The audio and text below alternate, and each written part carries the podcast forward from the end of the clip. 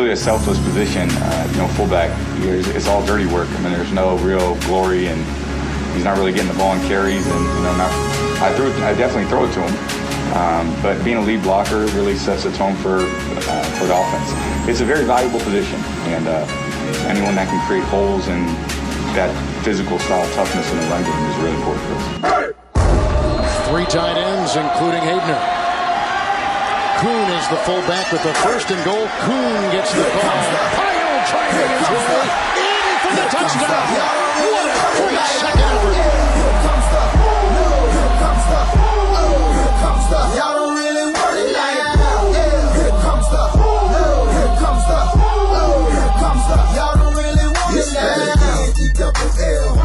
Hey, everybody, and welcome to big episode number five of the Fantasy Fullback Dive. Uh, as we dive into our third season, I, of course, am your host, Nat the Truth Jones. With me, as always, the Wolf of Roto Street himself, and we are going to be diving into the Wolf's big board for the second episode. Uh, you know, we intended to hit the big board pretty hard a couple episodes ago. It was a you know pretty well received show. Uh, we only got through twenty spots because the wolf and I, the wolf and I tend to have kind of contentious interactions when this goes on. But anyway, how you doing, Wolf? I'm doing fantastic. Yeah, it's been put on halt because we've had some great interviews. Obviously, George Bremer Oh, for the, man, uh, Bremer the Colts, great. Talking about Frank Reich, breaking down all that great stuff. So that was fantastic. Uh, but man, I, I re-listened to that podcast today to get ready for our next debate, going through whoever the next 20, 30. I don't want to set a limit because last time we said we are going to get through the whole big board and we got through 20, like you said. Uh, but I, I've been rearing to go. I re-listened to it and I was just like, this is some great stuff. So I can't wait to dive back in, see who you're disagreeing with. We can talk about who I'm higher on and lower on than the experts, all that good stuff. Who knows how many names? Maybe the next 30 to get through 50. Sounds like a good round number, but we might get through five people and realize we have a show. So who knows? But I can't wait. Yeah, uh, have you been watching any Winter Olympics? The closing ceremony, I think, was yesterday. It's, it's done. Yeah, I, I mean, I, I, it's background noise for me while we're playing, you know, Settlers of Catan or whatever game is going on. I'm not a diehard with the winner. I love the curling. If I said any sport was the most interesting to me, uh, but I never stayed up for any of like the huge, you know, women's hockey gold. It's Nah, I looked don't give a awesome. The highlights that. looked great, but I, I just I haven't been getting too into it. No, how about you? Are you are you diehard? I'm not a diehard. I mean, you know, we make a point of watching like the opening ceremony with with like our kids. Uh, Yeah. because it's like you know it's pretty spectacular and the opening ceremony is always really good no matter Fantastic. what um, and so that was great that didn't disappoint and i mean other than that i'm not really too into the winter olympics it's not like i don't Yeah. watch it much there are a couple events that i saw that were that are just second to none just amazing like the uh, Like what? the the hardcore like cross country ski guys and women are just Yeah. they have to be like the best athletes in the world. Like My I dad's cannot even same exact thing. I Yeah. they it boggles the mind. Like Yeah. you know, the, I, you know if you if you like said like somebody was like the Tom Brady of cross country skiing. He, he would have to be just the most amazing person. I mean, I would collapse after like, you know, a quarter mile of doing this. These guys go like, I don't know, 15, 20 miles, like up hills, Jeez. down hills. And then they, they combine that with shooting for the biathlon. So they'll go like, they'll go like three miles and then just have to whip out a gun and shoot five targets in a row. And if you miss a target, you have to go around this penalty track a bunch of times. It was, I watched an Oh. entire biathlon race, which I've never done before. And it was like an hour long or something like that. And it literally came down to two guys sprinting on cross country skis That's at the sick. end, and, and one guy won by like six inches. And Wow. it, it was like it was about as hyped up as I've been for a Winter Olympics event ever. Imagine being that loser too, just six inches away after this whole hour long just grind and grueling. You you go from gold to silver because of six inches. Oh, that Yeah. must be just hard. You know, I'm, I'm interested what you think about this because I've heard many things for years now, and I've seen tons of articles this year about it. How uh, it's worse to win the silver than the bronze. Like people tend to be pretty worked up about it because if you're in a tournament or something like that, you're the only one up on the podium whose last game was a loss. Right. Yeah, your second's the first loser, all that kind of stuff. I mean, I I'd rather be second than third, so I would still take the silver over the bronze. But I can see that just, especially in an event like that where you're that close, six six inches behind after hour long just pure grind. Yeah, that would be just devastating. I'd rather come in like a distant third than like a six inch second place. Yeah, I'd rather come in a distant third, or if you if it's like boxing or something and you get the silver, but like you got knocked unconscious by the guy in the final, round, like in thirty seconds into the fight, right? You're probably not right, going to take exactly. a ton of consolation. And well, at least I was second. Anyway. Right, exactly. All right, yeah. uh, so we're going to take a quick break. We're going to come back. We're going to try to hit the next 30 or so spots on the Wolves revamped 2018, way too early, or maybe not quite early enough. Big board. Right after this. So many events at the Olympics don't make sense to me. I don't understand their connection to any reality. Like, uh, like in the Winter Olympics, they have that biathlon. You know that one that combines cross-country skiing with shooting a gun. How many alpine snipers are into this? But ski, shoot a gun, ski, bang, bang, bang. To me, it's like combining swimming and strangle a guy. Why don't we have that? That makes absolutely as much sense to me. Just put people in the pool at the end of each lane for the swimmers. You know, I was having an interesting conversation with my wife, uh, you know, maybe a week or two ago, and she was going on about how much she hates the Patriots and about how much she hates Tom Brady and about how much she hates Gronk. And you know, I, I certainly love to fuel that fire. Of but, course. But when she said that, I said, listen, you know, I, I, I'm not a fan of these guys either, but, you know, I had Gronk on my fantasy football team this year, and he was a big part of me winning you know the the title which was a big deal. Got me a little bit of money and and you know made me probably a lot better to be around like for oh, you know the next six eight months or whatever.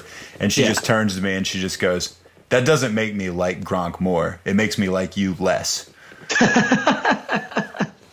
oh my god, that's a great line. It's such Yeah. an Anna line too. yeah right she's That's- that's she's perfect. you know she comes That's out that's she comes great. out with a good one every now and then she hasn't lost she hasn't lost the wit anyway Uh, makes me like you less. Yeah, yeah, I I feel mean- like that's about everybody in their opinion about me in fantasy football. Since it's literally the only conversation I can carry, it's everybody hates me because of fantasy football, except for those like three glorious summer months where I'm like the most popular guy at the bar because everyone Sure. just wants to talk fantasy. And then, then Man, other than you know, those months, people like kind of inch away. They're like, "Oh, I'm geez, he's going to talk your ear off about you know." Yeah, Todd Haley. Like, why is the wolf coming up to me and talking about Todd Haley? It's February. Get a fucking life, wolf. Yeah, exactly. Yeah, but here we they'll see. They'll see. We're gonna, you know. That's why you're here. You're my you're my one person who will listen You're to me for like 40 board. minutes straight uh, Oh, in the sure. week. That's that's Absolutely. all I get. I'd you. listen to you longer than that if I didn't have stuff to do. I'd have no problem having this conversation two, three hours at a time. You know, I'm a little Best. bummed uh, because I, I started asking you, and I, I know I promised the people at home that we were about to get into the big board, but I have been known to lie. Uh, I, I asked you about this alpha wolf female that you were. Uh, Oh. and, and, and last and last show, you were like, "No, no, no, we got George Bremer on the show. We're trying to keep it classy. I'm not going to Yeah. talk to you about it. Is this, you know, is this something that we don't have time for today, or can you fill us in? I mean, the wolf had a had a date with a with a female wolf. Yeah, I mean, so the, this one I, normally I would cut it off because we have big board to dig into, but this one's actually a pretty relatively short story. That's fine. In that uh, she, so she, her name on Tinder was Alpha Wolf, and of course I took exception to that and said, Sure. you know, I run a blog and my name is the Wolf, so I consider the gauntlet laid. She instantly throws her number out, says this is the fastest I've ever given out my number. So I was like, wow, impressive stuff. Uh, I don't usually get those type of results like, on Tinder or anything it." in life. Uh, still, yeah, still got a little bit. Maybe she'll talk some Todd Haley with me. Who knows? Right, right, right. Um, you should have just responded with, "So, what do you think about Todd Haley?" Yeah, exactly. Right. You think you're a real wolf? Tell me about Josh Gordon this year under Todd Haley, click. which he's going to blow up, by the way. uh, but regardless, uh, you know, we started chatting. I sent her a couple wolf howling, you know, memes and stuff. But she just couldn't get, you know, I would never secede that I am the alpha wolf. That's my name. That's what I've been bred upon. And she's like, look, I, if you're going to be all, you know, then it started coming out like she couldn't handle somebody being the alpha. She needs to be the alpha. She's going to steal all my stuff and piss on my floor to, to establish her dominance and all this stuff. And I was just like, it, it started being one of those ones where you might send one text and you'll get 18 back. It's Oh, right, yeah. this girl's, you know, this girl's running around calling herself Alpha Wolf. She's saying she's going to piss on my stuff. As funny as this is, as entertaining as this gets, I don't even know if I want to meet up with her. So that one kind of fizzled out, unfortunately. But Yeah, that's a great story, though. I mean, yeah, no, Yeah, fantastic. and, and Yeah. good job not giving in. If you had just been like, okay, fine, you can be the alpha wolf, and then oh, and you let her pee all over your stuff. uh, it'd be embarrassing, yeah. Be you know, a couple years ago, maybe I would have, but since the the blog, as soon as the wolf dominance has been established, I cannot let that That's go true. without pre, pre Roto Street. You'd be covered in piss right now. hundred percent, yeah. Uh, no but post Roto Street, you're I far too respectable. Knows, and with that said, ladies and gents, and I want to be clear, uh, the the wolf, yeah, excellent. Our segues second to none. Uh, uh, the Wolf has updated the 2018 big board. This is not this is not your father's big board. First of all, all right. I'm actually looking at the revamped big board, which was just updated like an hour ago because this is just what the Wolf does. He never sleeps, or when I think I think when he sleeps, it's like his eyes are open and kind of the hair is bristling on the back of his neck. So you're not actually sure he's sleeping. You got oh, like, and no one's going to roll the dice like you know step into the wolf when he might be awake, might be sleeping. Anyway, the, the new big board is up. Uh, he's made some some changes. Um, if I get a couple things off by a spot or two and it's relevant, he'll correct me. If I'm off by one or two, uh, he probably won't. But seriously, check out the RSJ website, rotostreetjournal.com. Check out the 2018 big board. We got some other stuff too, uh, some articles on the coaching carousel, stuff like that. There's there's happenings going on, folks, and uh, we're covering them. And you know who else is? Nobody. Shit, nobody worth anything anyway. Absolutely. Anyway, let's get into the big board. Uh, we're going to start with tier five. If you're following along on the site, if not, you should be. Uh, the last guy that we talked about was AJ Green. He rounded out the top, uh, the fourth tier. And I'm just going to read you the fifth tier right now for the Wolves board, uh, and it as, is as follows. Uh, we got Devonta Freeman, who the Wolf has four lower than the ECR. Jordan Howard, um, hold on, I'm going to the correct board. I want to make sure I'm getting these right. Derrick Henry. Uh, obviously, mm-hmm. we have a lot to talk about with Derrick Henry. Davante Adams, LeSean McCoy, woefully low. Kenyon Drake, Travis Kelce, Josh Gordon, T.Y. Hilton, uh, who we talked with George Bremer about. So I don't know that. Sometimes when the Wolf talks to a beat guy, uh, that affects how he feels about someone. We'll see if oh, that's how always. he is about uh, Hilton. Zach Ertz and Adam Thielen rounds out, uh, you know, the fifth tier. So that's our 21 through 31 overall guys on the big board. Um, you know, uh, gut reactions when I see these things. Okay, Davante Adams, I think you got him too high. I got okay. you know got him at 24. I just uh, you know I don't know, man. It's it's hard for me to go in on any of these Packers receivers. I know the ceilings are high, but I just you know the the floors are are like really low. And so I don't know with with Rodgers having now missed a, huge chunk of two different seasons, um, and you know that's not even to say if these guys get injured. I'm not saying I wouldn't want Davante Adams on my team. I just think 24, man, you're talking about a second round pick uh, in a in a 12 round, you know, in a 12 team league, and I just don't think I could stomach spending that kind of a pick on him. And I see people below him I would rather have. Well, I think Adams is a really interesting one to bring up because generally I would 100% agree with you, especially with Jordy Nelson when you factor in the risk with Aaron Rodgers you know, he goes down a an absolute ton when he loses Rodgers because Nelson doesn't quite gain the separation that Adams is capable of. That's more of a trust, like chemistry, sideline artistry. You need a guy that can pinpoint the ball. That's Aaron Rodgers, Jordy Nelson. That's the chemistry between those two that just cannot be topped. Whereas Davante Adams, as soon as the there was turnover and Brett Hundley came in, he was the go-to guy. He was still getting open. He was ripping people, uh, you know, yards after the catch, making end zone plays jump ball plays, just showing just a even more diversified game than he did the the year before when he crushed it. He ended up finishing as the wide receiver 14 on the season, um, even more in terms of points per game because he missed a couple games. But he's got the floor. He's 15.9 points per game. So when you look at that, I'm just doing the math real quick. That's the you know top seven points per game. So if he didn't miss any time, top seven type of pace. So he absolutely ripped it. Uh, his floor, I think he actually scored more points with Hundley than he did with Rodgers. So that's kind of what factors in for me too. Plus the idea that maybe he has indeed just taken over that number one role, uh, and Jordy's going to now be the number two guy, even if Rodgers is in there. They gave him that huge contract extension, which to me suggests yes, this is our future. This is our number one guy now. We're moving forward. You know, Aaron Rodgers, number one receiver, has always been a top five fantasy guy every single year. So that's kind of where it comes in for me. Either getting a top five guy because he's Aaron Rodgers' number one, or you're still getting, you know, the he was the wide receiver 14 last year, number seven in points per game. Whether it's Hundley or Rodgers, I see a high floor. I see a huge ceiling. I, I really like Adams. I think he comes with huge or, upside. Or you Yeah. you get Aaron Rodgers there, and Jordy Nelson remains the number one guy since he always Yep. has been with Aaron Rodgers, and you get a number two guy, albeit a very talented one, and.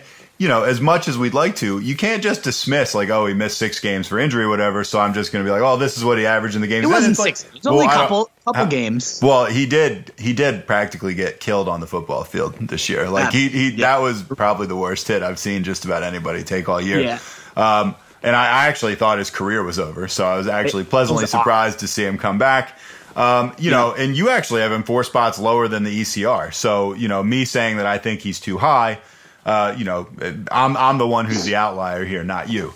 Let's go to Yeah. uh, McCoy. You've got him at 25, which is seven Yeah. lower than the ECR. They have him at 18. I'm definitely leaning way more towards the experts' consensus on this one. I cannot imagine. I mean, basically what you're saying with McCoy, and it's not a crazy argument. I'm making your argument for you, I think, but you, you almost have to be anticipating an injury to be Yeah. to be putting him here. And it's And not a crazy exactly thing. it It's not a crazy thing to think. But we saw last year. I mean, he had I mean, a couple good games, but it never seemed to like break out or anything. And where did he finish? Like RB six or something? Like LeSean Oh, yeah. McCoy's a badass. And and he, and for Buffalo, I mean, he was pretty much their entire offense. If you're talking about a guy that is a team's entire offense that is going to Yeah. get X number of touches a game and is a very good receiver and has breakaway speed and all that, I I don't know how you can have him at 25 unless you're just like he's gonna get injured. Yeah, and I think that's essentially the argument, and that, that you boiled it down for me perfectly. I do think he's going to get injured. He's entering that dreaded age 30. With it's even worse when there's a, a ton of career mileage on him. Obviously, there's guys like Frank Gore still bucking the trend, and McCoy could end up being that next Frank Gore for me that I've avoided for the last four or five straight years, and I've gotten punished for because Gore's just been legitimately solid every single year, including a couple massive years when he was just turning 30. So it's just almost like a rule for me. I just avoid over 30 running backs, kind of like a principle, you know. And if there's anyone that's going to buck the trend, it's a talent like Shady. He's obviously an unbelievable guy. Like you said, opportunity share. He's that entire backfield. There's nobody else even nipping at his heels, uh, at least as of right now. So, yes, I mean, if McCoy stays healthy all year, he's going to far outproduce us. He was the RB7 last year. Uh, and, you know, he would be a first rounder if he stays healthy all year. This is just a testament me saying I am nervous he's going to get hurt, and I never draft over 30 running backs. That's essentially what this is. Okay, that's fair. You got Kenyon Drake at 26. I mean, there's a talk about a guy who has flown up. You know, if you compare it to a year Yeah. ago, uh, I, I like this. I, I think Kenyon, He could end up falling, though. I will say there's new talk that they might trade for C.J. Anderson, who played under Oh, Gase. gosh. So that just becomes like a, a committee Why? of another Why? guy. Why? you know. Why would you do It'd be horrendous, yeah. Because I think Drake really did flash some some breakaway talent last year. Well- I would love to move him up, but that's Uh, why he's assuming they don't pick up somebody like C.J. Anderson, who will just completely stymie his pr- productivity. I like Kenyon Drake as a talent, Yeah, and I think you have him at about the right spot. Now Yeah. you've got Travis Kelce and Zach Ertz pulling up kind of near the rear of tier five. You have them Yeah. both substantially higher ranked than the ECR. Uh, Yeah. Again, you got Josh Gordon and T.Y. Hilton sandwiched between them, and Adam Thielen rounding out that tier. I Yeah. like what you got with Kelce and Ertz. Uh, you know, Yeah. I you know I don't like Ertz, but I mean it's undeniable how many targets he gets, and and he is Mm-hmm. one of the three you know, elite tight ends in football. And Yeah. you got to have one. I mean, you don't have to have one of these guys, but if you have one of these guys, it is a real legitimate advantage. I learned that having Gronk this year. I had shied away from him in past years. Uh, when you got him on the field, it's like, you know, you win that position pretty much every single time. And sometimes you win it by just a shitload. And Mm-hmm. Absolutely. Kelce and Ertz both have that same potential. Kelce, you know, we got Josh Mahomes coming in, Pat Mahomes, sorry, coming in uh, you know, who knows? Maybe the sky's the limit for this guy. Maybe this is the year he surpasses Gronk. Yep, absolutely. I think you just bring up the huge point that the edge of having these elite tight ends. You look around at these names, even we're just talking about Shady McCoy, Kenyon Drake, Josh Gordon surrounding him, T.Y. Hilton. There's a lot of uncertainty around those guys. You know exactly what you're going to get with Travis Kelce. Outside, yes, you mentioned Pat Mahomes is a little bit of a relative unknown. Yet I think he's even better than Alex Smith as a cannon I, arm. yeah, I think You know, I think he's going to be an upgrade. I, I, do too. So you look at that, and, then they say, oh, we only start one tight end, whereas you start two running backs, so your three receivers, supply, demand, opportunity cost. If you're confident, as I am, as you should be as well, in terms of your ability to backfill, you know, you look at these uncertainty guys that are a solid risk to bust as is in the second round tier. You take the certainty of a Kelce, the upgrade that is at, at your tight end position as compared to everybody else outside of Gronk, and then you you stir in the ability to backfill to find these penny stocks. Last year it was Alvin Kamara for us. I know, you know, we with Seamus last year, I was like, lock up Kelce, and he remembers me saying, you know, Alvin Kamara, penny stock, get him that ended up working much better than taking a running back there and then going for that eighth, ninth, tenth round tight end that never does anything. You're just praying for a touchdown. I'd much rather take the guy that gives you wide receiver one production, eight, nine, ten catch upside with these type of tight ends. Those are week winners that you just don't find later in the draft with high floors, high ceilings. All you have to do is be able to backfill at the end of the draft, and I'm very confident in my ability and anyone who follows Roto Street Journal's ability to to backfill because I think we really do nail down the penny stocks very well. So I love taking a tight end early. It's clear that, you know, being 15 spots higher on the ECR, that's a strategy that I totally am all in on. The only counter to that is I think this year there are more tight ends I see with the upside to join those guys uh, than there have been in years past. I could see a guy like Evan Engram, uh, even Jack Doyle, who we talked about with Bremer last week, with Luck ideally returning, Hunter Henry if Gates leaves. There's certain guys I could really see jumping to that tier, yet you're still hoping for that jump. Whereas we know Ertz, Kelce, and Gronk are just going to dominate whenever they're on. Yeah, the but you see, and I, I know we're we're arguing the same point, but the point that you just made kind of makes me feel even more confident that you'd yeah. be really well advised to lock one of those guys up. I like Evan Engram, and that's the next guy that we got after those three, and that's a pretty substantial drop. And then after Engram, I think we go down maybe 30 spots on the big board until we get to Jack Doyle, Hunter Henry, those guys. Uh, you know, it's Jimmy like Graham. sure. Is there a chance those guys could one of one of those guys could have a good season and and be like, oh, this this was it was good. I didn't go early on a tight end, maybe. But I mean, I really think that if at all possible, you should try to work one of these three guys into your system. Uh, yeah, I'm actually guy. one guy I didn't upgrade yet, and I, I, do plan to. We have a Nerve Norv Turner article coming out uh, tomorrow.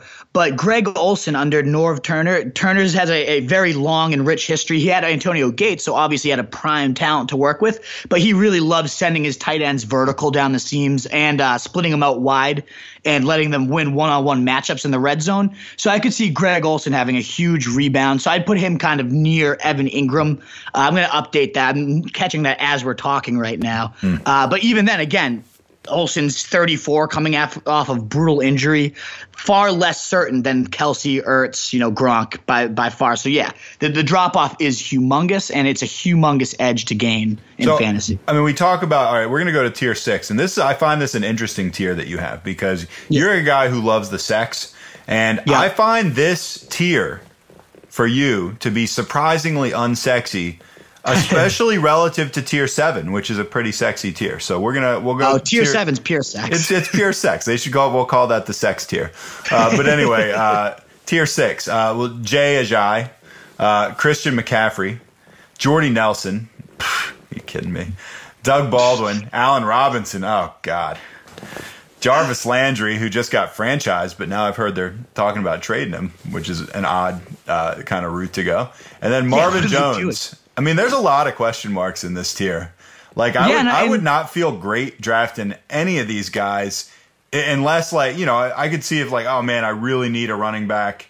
Uh, I haven't taken a running back with my first two picks. Maybe McCaffrey's there. I'm playing PPR. Okay, I, right. could, I could see that. I don't feel great about any of these guys. Right. I, Which is, you know, by the way, demonstrates how how important it is to nail your first two picks. absolutely, it's absolutely crucial. Uh, and like you mentioned, a lot of these guys are all over the board for the experts too. You know, I'm 18 higher spots on Nelson, yep. 21 spots higher on Marvin Jones. Uh, but let's start with those two top running backs, okay. Ajayi and McCaffrey. I guarantee one of those two, if not both of them, will end up being RB ones by the end of the season. Ajayi with Blount potentially a free agent. If he gets removed, you're talking about a powerful back that has a pretty good versatile skill set that we saw start to explode down the stretch in this great offense behind an awesome offensive line. It's just about the opportunity. Is he going to be a workhorse or not? Because if he's a workhorse, then like I've already said on this podcast, there's a real chance he's this year's Gurley. You know, it, it was a first round bust that ends up blowing up. Maybe not to the extent Gurley did this year. I think Gurley's a way better talent, but could end up returning first round value as like a second to third rounder this year. I can see Ajayi definitely being that guy if the opportunity path is a lot clearer. Christian McCaffrey, I also love because coming off 100 targets, 80 receptions, led the position in running back targets, third in receptions. The guy absolutely exploded as a receiver, so a lot of people might call for regression. But he gets Norv Turner again. We were just talking about. I just did a huge breakdown on him. It's dropping tomorrow. By the time this pod drops, it will be out. So check out the Norv Turner article. Christian McCaffrey goes to a guy who's thrown to his running backs an insane amount. Thirty percent of the targets over Norv Turner's history have gone to the running back, which is an insane amount. To put that into context or perspective, the Saints averaged 31% of their target shares to running backs this year. When you look at Alvin Kamara And Mark Ingram, how much they racked up. That's the the trend for Norv Turner. Every single year he's done that over his career, except once. So McCaffrey's going to again see some huge volume. LaDainian Tomlinson was just on NFL Network uh, raving about how Christian McCaffrey is going to be the centerpiece of this offense. He's going to get outside on zone runs, counters, sweeps. That Norv Turner's just great at getting his running backs in space. LT again played for him for so many years in San Diego, so he really understands the guy. He just raved about how he's going to use Christian Christian McCaffrey, especially as a receiver. So another 80 or so receptions, another 100 or so targets are definitely repeatable, plus a more beneficial usage in the run game to, to play to his strengths a little bit more. I can see McCaffrey taking a pretty decent rise up this big board the more and more we learn about Norv and how he's going to use him. Okay, uh, not bad points, and I tend to agree with you on McCaffrey. I don't think your ranking is out of line because, like, I mean, we saw the receptions there. The guy would have uh, you know, yeah. essentially like what we would call like a lousy real game, but he would have 17 fantasy points. I mean, that seemed pretty routine. So I, no. I don't think you're wrong. Jay Ajayi, on the other hand, I, I see the talent. I mean, you and I were have you and I have been have bought in on this guy a bunch of different times and been wrong. And I don't doubt the talent. And and your argument's not even a bad argument, except that your argument hinges on is he going to become a workhorse? And I don't think that he is. I, I don't yeah. know if Blount is going to leave or not. But even if he does, I don't see the Eagles as a workhorse backfield team. I don't think it's going to. I don't really think it's going to go there. I mean, look, they, as, they were a great team last year. We saw them. It was committee, committee, committee, right. and they did it well. I don't see much of a reason to believe they're going to become a 25 carry a game for one guy yeah. back. I just don't think it's going to happen. So I think your logic mm-hmm. is flawed there, although it's just my opinion. That's the way I see it going. And I, I think there's very real chance that, like you said, if it ain't broke, don't fix it. Early reports say Blount wants to go back to the Eagles and that they probably want him back too. He'll go for a discount. So, I mean, Ajayi is probably the most likely to fall, especially compared to him and McCaffrey right now. It's just more so the hypothetical if he got 20 carries. And we've seen Ajayi hold up to 20, 25 carries a game with uh, the Dolphins a couple years ago. He absolutely feasted yeah, he three 200 yard games he in like a nine it. game span. He can absolutely do it. And I, the Eagles didn't trade for him just to have him keep riding pine. But if Blount's back and they can keep doing what they were doing, they probably will. So he does. His value is completely up in the air right now. He's far from locked in. Uh, similar to Allen Robinson, a free agent who knows where he's going to land. I yeah, why do you like Robinson so much? Because I, I remember. So last year. Uh, Robinson was one of the guys where I was just like, "You're crazy. You have him way too high." And yeah. I, and he got hurt. So I mean, yeah, I, sure, I was right. Well, don't no, don't draft him in the second round. Oh, was I, it? I hated Robinson. I'm sorry, this old timer does my... tend to blur the past together a little bit. Yeah, we yeah, both hated exactly. Robinson last year. Never mind. We both hated him, and that obviously turned out okay. It was injury related, so you know you hate to see that, but we both hated him. So he wasn't on any of my teams. Uh, two years ago, I loved him and got completely burned. Yeah. Uh, this is more just I, I, think he's a dominant talent. I'm excited to see where he lands. I mean, you look at the other receivers around him at this point. Landry, you know, also potentially getting traded. Marvin Jones, uh, you know, yeah, who knows where he ends up? This is kind of my hopeful. I hope he goes to San Fran, becomes the target hog X receiver for Kyle Shanahan, playing alongside Jimmy Garoppolo, who's ascending. That's kind of my dream scenario. There's latest reports are he's probably going to get franchised, and then he's back stuck with Blake Bortles, who just got his extension. So if that's the case, Robinson will probably drop like you know a solid 15 or so to the Stefon Diggs, Robert Woods range. But he again, he's only two years removed from 1,500 yards and like 15 touchdowns. He's got some special talent and size who, who knows? Who and, knows where he ends I up? Mean, happens with. I don't know. I, I mean, this is one of those. This this is one of the things where it's like you put out a big board in February, and it's like we're gonna have so much information by the time you actually have to draft Allen Robinson or not. Of course. Uh, you know, I won't spend too much time arguing with you about that. Uh, I guess it all depends where he lands. Jordan There's some scenario where this guy could land where I'd be like, oh, this is big time. But I would still be yeah. a little bit scared coming off an injury like that. I, I don't know if I'd be willing to sink a, a pick this high into him unless he just. I'm trying to think where he could land where I would just be like, wow. Uh, what, what, where would right. you like to see him land? again, San Fran would be my ideal spot for him. Uh, but the, the, early reports do suggest he's probably going to be back with the Jags, which I think is a very unideal now, situation. Sir Blake Bortles just signed a new contract for you know forty million pounds sterling. Uh, right. You know, in the offseason. yeah. Three years, fifty-four million dollars. What the hell?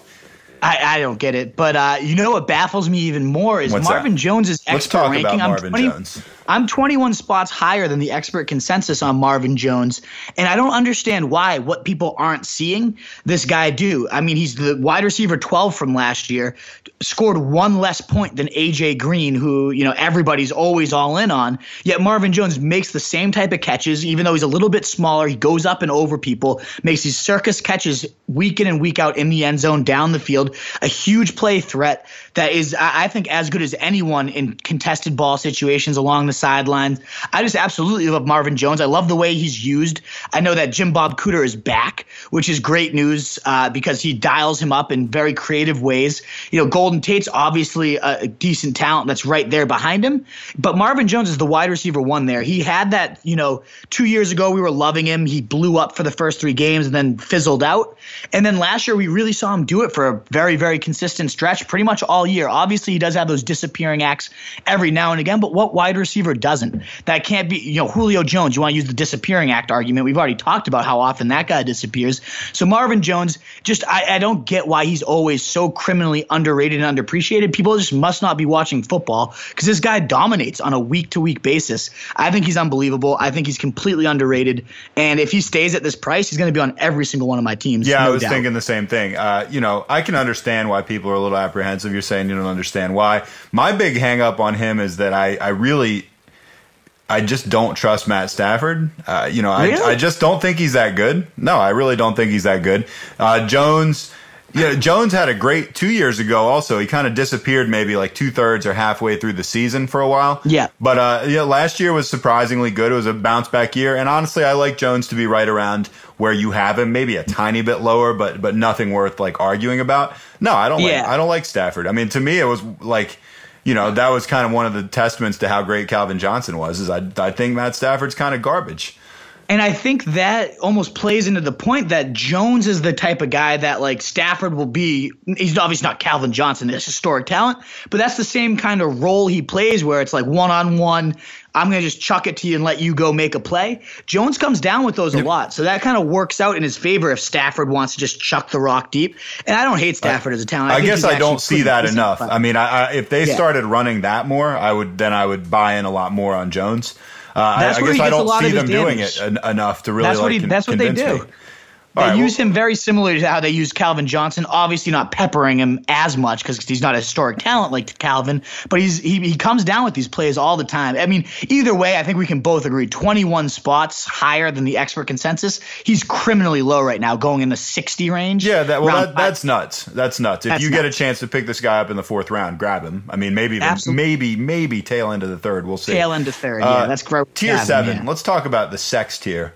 Um, and it's not all sexy, but there's a lot of sex. Yeah, there wasn't a ton of sex like, in tier six. Amari Cooper, I mean, that's a pretty sexy pick. Although you know, you look at him, and I mean, people were picking this guy like 15th last year, 12th over uh, DeAndre uh, Hopkins, which was over over Michael over Michael Crabtree, which was yeah. Nuts. People were I mean, giving we, me we shit that. that. I had Cooper below below DeAndre Hopkins last year. I was like, so obviously, stupid. Hopkins just way more elite and has done it way longer. You know, like Doesn't oh, make sense on, to come some on, people. Hop, but right. Hopkins is the real deal. But anyway, they had him below. Uh, you know, the whole uh, same player, different round argument that that I really bought into, and that's why I ended up having Crabtree on a lot of my teams. Yeah, because I got uh, you know a Cooper talent two rounds later.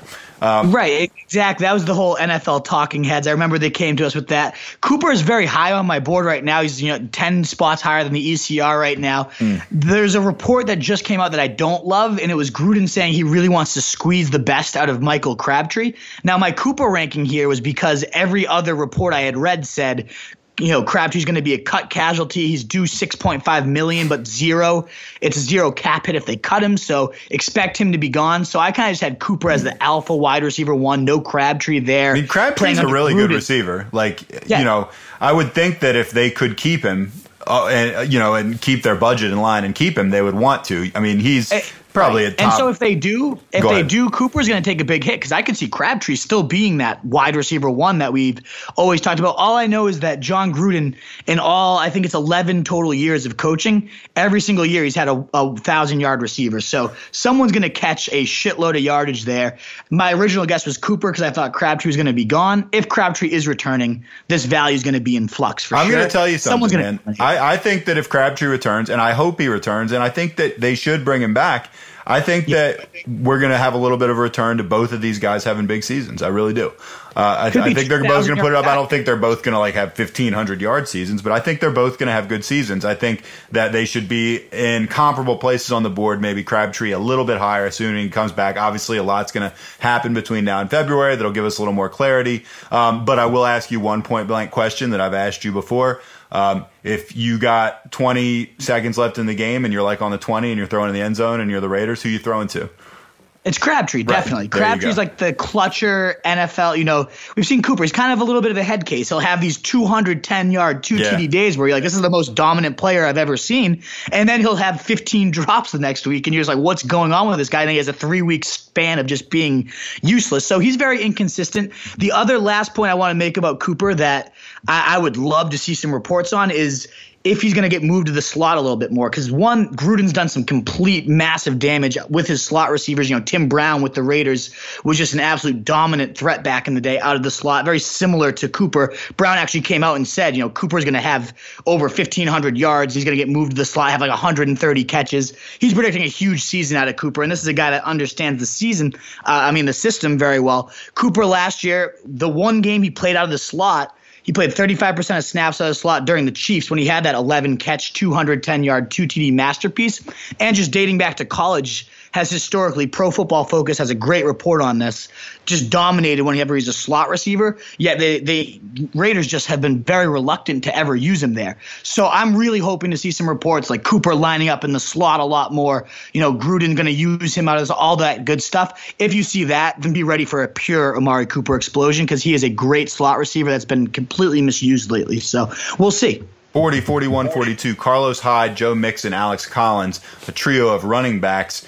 Uh, Just all toss ups. Yeah, I mean these are you know these are guys that you know again I, I don't I mean I, I, like Collins probably the best even though you have him yep. slightly below the other guys, but you you don't you're not like gung ho about getting any of these guys. I'd say I'd say Mixon you have too high in my opinion. I I I, I think Hyde and Collins are worth thinking of around here. I wouldn't take Mixon here if he was available, except you find yourself in a spot in fantasy drafts in say round four where you start getting real nervous about your running back position if you haven't nailed one yep. or two already and you're like i gotta yep. get somebody and that's when you snap at least in my history when i don't draft well running back wise in the first that's when i end up snapping up joe mixon who i don't really want and then he's my yep. rb1 and he sucks ass and like he punches someone in the face and like you know he's out six games um, I get it. You're, you're hoping, okay, this is the Cincinnati workhorse back. If it's a workhorse back, like, you know, he, he merits a spot around here, but I don't feel yep. good about it. Carlos Hyde, you actually have eight spots lower than the consensus. Who makes it? No, Hyde, you have at 40. The consensus has him, I think, at 32. And that's just more so. I don't know where he's going to be next year. He's a free agent right now. If he goes back to San Fran and that same Grant role, Cohn hates him, and he proved he was a decent fit there, he'll he'll go up pretty significantly up into that Jordan Howard, Devonta Freeman, Derrick Henry range. Once I know where he's going, if he if that's where he's at. Um, but I think that that whole case you just brought up about when you're in round four looking for your RB2 or God forsaken your RB1 if you want wide receiver heavy, that's a horrible spot to be. And that's why I've always loved and always preached building that stable of running backs early. Two of my first three picks, if not three of my first three picks, are always running back, running back, running back. I, I love building that stable of horses. Even last year when everyone was calling for the, the early wide receiver, wide, you know, zero RB. Remember theory, people were saying no RB? My buddy Johnny Goodtimes was was really no advocating the zero RB. Uh, he, oh. Yeah, he he. By I the way, got his general, ass kicked this year. I, I, think just taking that approach to a draft in general of like a zero RB or zero wide receiver, whatever, is just stupid. You should never have a locked in. Well, it's like a stock mode. portfolio. You don't you don't abandon any aspect of your portfolio. You want a balanced portfolio. And and you know you're not going to have right, a balanced yeah. portfolio or a balanced team if you don't have any good running backs. I mean, you'd have to right. get lucky. Although I will say you counter that a little bit with your penny stock strategy. But that is yeah. not to say that you should ignore like the blue chippers, the the guys where you're just like this guy's going to get me 15 a game. And Absolutely. Carlos Hyde, I'm interested in what something that you said about this guy because you said, oh, if he goes in the right place, you put him up there with Derrick Henry. Really? Yep. You put yeah, Carlos I, Hyde up there with I, Derrick Henry. Like, if where where would he go where you'd be like, okay, this guy's like Derrick Henry? I, I think if he stays put, and again, that you think also San Francisco. On, if he stays in San Fran, you would put him up there with Derrick Henry. The RB eight last year. I mean, Have the guy absolutely Derrick dominated. Henry? Yeah, I, think you know, it depends. Henry's obviously the interesting case. Is DeMarco still there? Is DeMarco going to be gone? Uh, I do like a lot of what's happening with the Titans right now. LaFleur being their offensive coordinator, obviously a relatively unknown, but he comes from the Rams who used Todd Gurley as a complete workhorse. So if any of those principles carry over, they get rid of DeMarco. Like, there's a ton of ground for Henry to even be a top 10 guy, depending on how this offseason unfolds. So, I mean, again, yes, it's early. We're, we're chatting about things that are uncertain. The top 20 definitely felt a lot more locked in with, you know, very few guys that could penetrate that. Henry's a guy that could penetrate that top 20 with the, the right cards going his way. There's a lot of rookies, too, obviously, that are going to potentially work their way in here, especially the running back class is so deep this year and, and so talented. They're saying it rivals last year's absolutely historic class. So, uh, you know, Saquon Barkley or Nick Chubb, depending on where these guys go. And there's some very valuable openings. You know, the, the Browns even have a great line. They, they love a workhorse. Todd Haley does. The Giants, Pat Shurmur loves his workhorses, and they have a, a complete opening at the top of the draft. There could really be some, some interesting rookies that work their way in here. Um, but I would love to see Hyde stay in San Fran. I know we're getting roundabout back to that answer. Uh, we got to get he, Grant Cohn on the show, and and you know because he hates him. He hates him he hates Carlos Hyde, but I think Hyde showed that he's just a talented running back that can adapt and fit into whatever scheme's thrown at him. You could put him in that system for a second year. I think he just has as good, if not even better, results. The reason I'm lower on Collins, a guy I absolutely love because he was one of the few bright spots on some of my teams last year off the waiver wire. They had they've already been talking about um, Kenneth Dixon coming back, mm. who I think is also a pretty decent talent. So then you have Buck Allen, who showed pretty well. Then you have Collins, who I think is the best of the bunch. But then if they they're working in Kenneth Dixon, Woodhead's still there. Might be a cut, you know, cap casualty. They're saying, but still, that's just a crowded mess of a backfield. So I, as much as I love Collins, and if I knew he was having the opportunity, he'd rise right up. It doesn't seem like the Raiders are sold on him, especially when they're talking up Kenneth Dixon this much already. Uh, you know, just as an aside, also, you know, our buddy Grant Cohn uh, also recently wrote an article saying that Joe Montana was better than Tom Brady, right? Uh, maybe puke. I didn't read it. I didn't feel like wasting that type of brain space on pure garbage. I, have, I, have, other I have other garbage. Friend of the podcast, Grant Cohn. Grant, we hope you'll come on and, and defend oh, defend you, your piece Absolutely. and uh, you know and and hear you talk about Carlos Hyde some more too. We're going to talk about some sexy uh, receivers here, potentially sexy, potentially potentially unsexy. Alshon Jeffery, Brandin Cooks, Larry Fitzgerald. Real quick, I'm gonna I'm gonna put you on the spot right here. Those three guys, compare compare them to women that you would uh, try to pick up in a bar. So it's Alshon Jeffery, Brandin Cooks, and which one? Larry Sorry? Fitzgerald. Larry Fitzgerald's clearly like the hot 45 year old where you're. Oh yeah, you know. that that's the easiest comparison. You know, we have our bar called Rockefellers out here in Salem, which is where all like the milfs go. And when you want a milf, you go there. I'm looking for a Larry Fitz type of night there. Rockefellers, fun, still has it. You know, 45, but you're like, damn, you could be 20 if you were. You know, I didn't know your age because of just how dominant you are. Just well built. Gonna be a good time. You know what you're gonna get. Uh, the only reason he's not higher is I don't know who his quarterback is yet. So I guess there is a little bit of uncertainty. Like when you when you undress this this woman, is it going to be as good as everything's seeming at the bar? But everything feels Is everything right. going to stay in the right places? Like when you exactly. when you take. no, is something else holding this up? But when it comes to Larry Fitzgerald, it, he holds himself up. I don't think it's, it's going to matter who's that quarterback. We had this debate, or not even debate, this discussion a few weeks ago. There's very few guys in the league that are completely quarterback proof. Hopkins being one of them. Larry Fitz proved last year he's completely quarterback proof again. You know, Drew Stanton, whatever piece of garbage was thrown to him, he still had over 110 catch. You know, the guy's an absolute machine. He's going to dominate again. Mike McCoy comes in, guy that loves to pepper guys. So Larry Fitz, just that that beautiful mom that you know is going to always have it, and just she's the only reason she's ever going to retire and not do well for herself is because she just doesn't want it anymore. He's going to always be good, no matter how great he's on, like, you know, no matter how long he's on the field. And then you got Brandin Cooks, just the complete boomer bust. Uh, you know, Definitely hot. Definitely so sexy at first look, the the sexiest of first looks. Uh, but you Can't know, run routes very well necessarily. You know, maybe maybe. you know who exactly who Brandin Cooks is? I've, I know exactly who Brandin Cooks who's is. Brandon It- Cooks?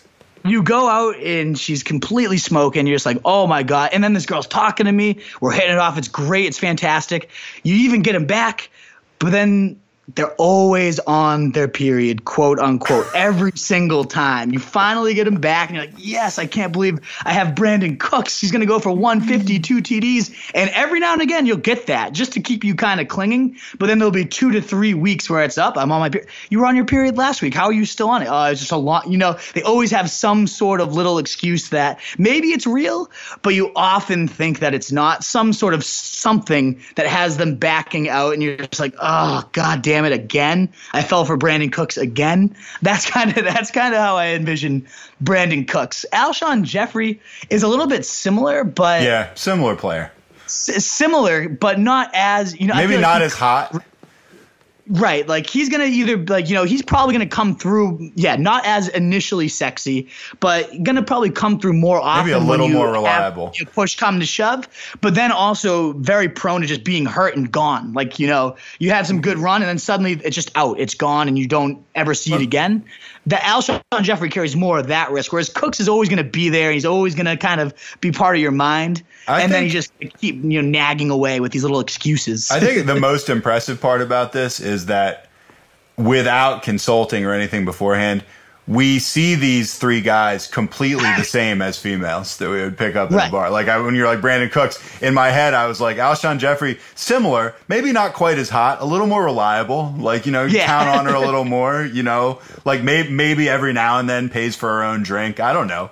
Like Right. I don't know. Like it's funny that we just we're we're we're really tuned in here. Um, if we go below them, and this is probably gonna be the last tier. Uh, we're gonna probably end with the sex tier here, but Evan Engram, which you know we said is uh, your tight end number four. Um, Yep. And I don't disagree with you, by the way. Although I could see, Yep. like you said, I could see Olsen under the right circumstances maybe making a leap. But uh, you know, Evan Engram, he impressed last year on a really bad team, so no argument there. And then we got just ultra sex to end out the tier, which is Deshaun Watson, the Wolves QB one, Mm. followed by Aaron Rodgers, the Wolves QB two. Not too bad of a runner up. Uh, No. Talk to me a little bit about these guys. Yeah, so just one last note on Engram before we move on to this pure sex, because I'll just get going and not be able to stop myself. Uh, Engram, he comes with Shurmur now, who's the, their offensive coordinator, targeted Rudolph 132 times two seasons ago. He was like third in the league in targets. So there's no problem peppering his tight ends with targets. And Rudolph, who had been a historic bust until then, had a massive year with those 132 targets. Then last year, his numbers went down just a little bit in target share, but eight touchdown explosion still. So just a guy that I think is completely dominant. You get Odell Beckham back to clear up space. Engram definitely faded down the stretch, but I mean, he was getting triple team. They had nobody to take pressure off him. Eli, all that bullshit was going on. So I mean, I really like Engram. I think of anybody to jump up to like Kelce range, a thousand and, and seven, eight TDs, 80 catches. Engram's going to be that guy. I, am very, very confident. He's one of my favorites this year. Uh, but Deshaun Watson, number one quarterback. I know that's the, the original question here. And that's going to rub a lot of people the long way, wrong way. In fact, most people probably the wrong way. They're going to say his TD rate was unsustainable. They're going to say he's hurt and coming off a bad injury. I don't see any reason why it was would be unsustainable. He's got a cannon arm. He's got two great weapons, one elite beyond elite receiver and DeAndre Hopkins who can just get it done every single week all over the place. The argument again, Will Fuller's scoring rate was unsustainable. This is a guy with insane speed and a quarterback that can get free. Having Hopkins play seconds. opposite Fuller, people are, are underestimating that. You, I, I you have a guy exactly. that can catch anywhere, anytime. That yep. that gives you the flexibility to wing one down to your super fast guy. Because what are you gonna? Why it's not like Fuller's it's so not like Hopkins open? is like this Jarvis Landry type that's getting three yard passes. He catches those, but really you're looking at like 15, 16 yards. You can't just give those chunk plays up. You no, you, you, you can't you can leave them alone. Right. So you're you're doubling Hopkins most of the time, which leaves Fuller one on one. And what whatever you believe about Fuller, I don't think he's that great of a complete receiver. I don't think he's that amazing as a overall talent, but his speed's unparalleled in the NFL. So you get him a one on one matchup as frequently as you do with a guy like Deshaun Watson who can just drop it in and if not just drop it in from the pocket, move around, buy Fuller an extra second or three and get him open even more downfield. You, you keep talking about how that scoring rate, not you, but just experts keep talking about how that scoring rate was unsustainable with Fuller and Watson and how that is bound to come back and regress. I don't see anything from a football standpoint. You know, if that's regressing, then that means Hopkins is more wide open on the other side of the field. It's just such a dangerous. You know, Bill and Bill O'Brien, I think, is a genius coach. He knows exactly how to use these talents and threaten the defense. I, I just think it's all as long as he's healthy. I don't think what he did last year was a mirage. I think he's an unbelievable talent and as a runner too. I mean, you see him in the open field with some of the vision that this guy has. He scores these like 30, 40 yard rushing touchdowns, just knifing through the defense. Very talented runner. I just love everything about Watson the weapons, the system, the, the talent himself. I don't see any reason why last year is cause for regression and why it's unsustainable, which everyone keeps arguing. I don't get it. Two things I'll say that we can wrap this up on. Uh, first of all, it is possible that they could fall short of the scoring that they were putting together last year, and Deshaun Watson could still be the number one fantasy quarterback. Hundred percent. That's how many, that's how many points they were scoring. He was doing thirty a week. It was insane. I had right. him in five out of six leagues, so maybe that's just me being biased. I'll admit I have some bias. Well, the it's that you're but, a sex sucker, and this guy was oozing sex out of every orifice. So, but it wasn't fake sex at all. No, there, no, no. This, this there was nothing like fake about the best this sex, sex of your life. So, like I mean, I, I think it's entirely possible that he doesn't live up to what he was doing last year and still could be the best. I mean, this guy right. adds rushing points. He throws long touchdowns. He throws receptions to guys that can that can break huge plays. I mean, he he has like one of the best red zone guys or best any zone guys anywhere in DeAndre Hopkins. Yep. Um, hasn't gotten much from the running backs. I mean, if he does, like look out. You know, I mean, yeah. there's a couple guys that could break through there.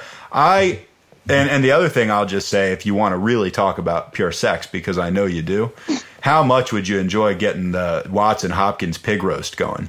Ah, seriously, you got to be kidding me. I, I, was going to say, I don't usually take quarterbacks early, so this is all kind of moot. I'm probably not going to end up with Watson, but if Hopkins is my first rounder. What if you could get uh, him in the fourth round, though?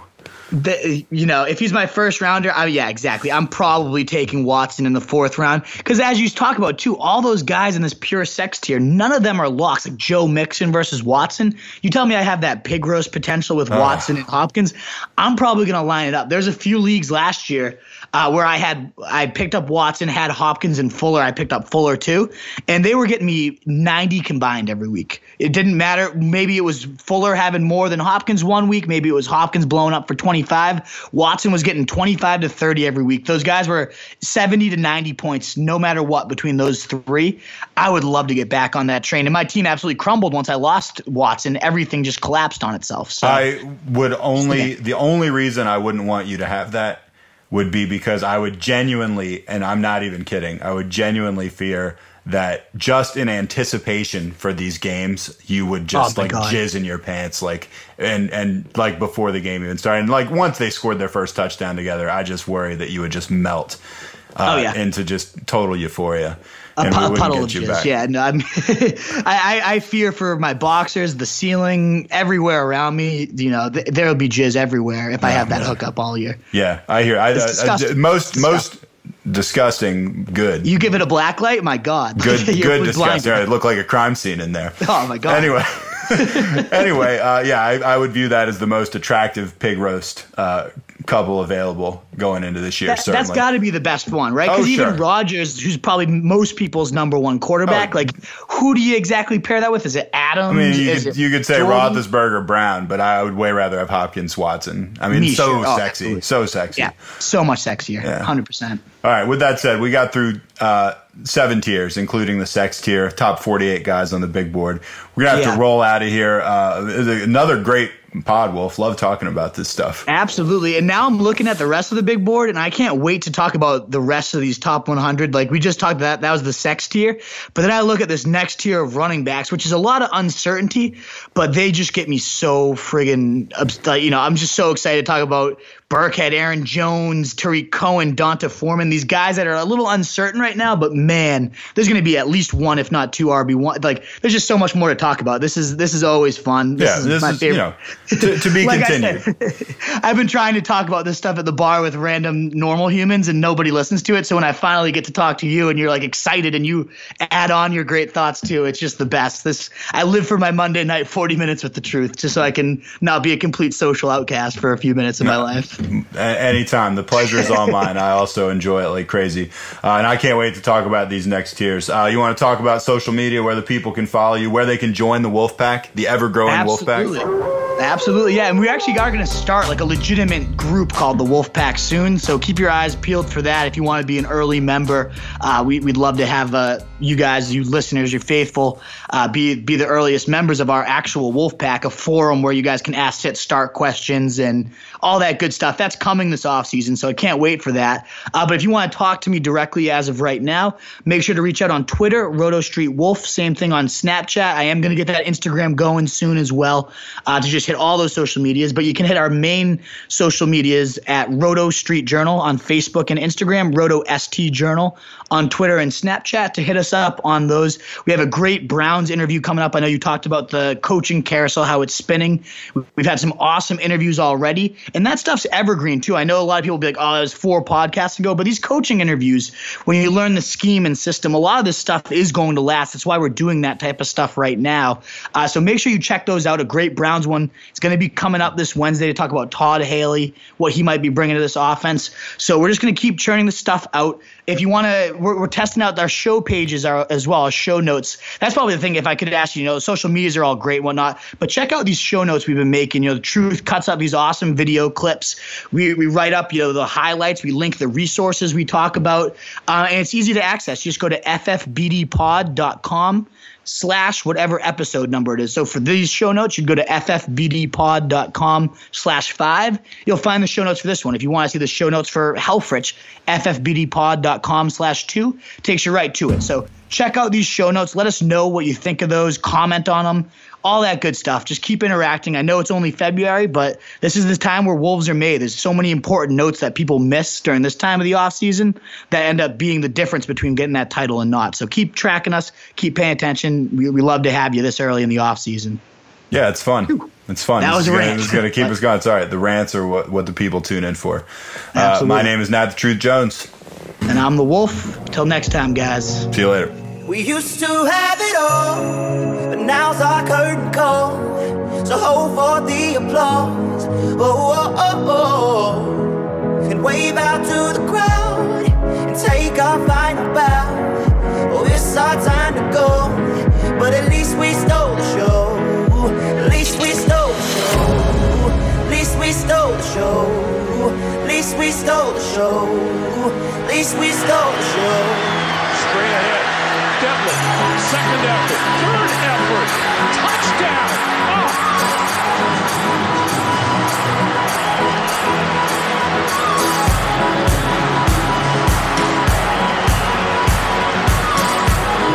That's pretty awesome. That's old-fashioned football right there, folks.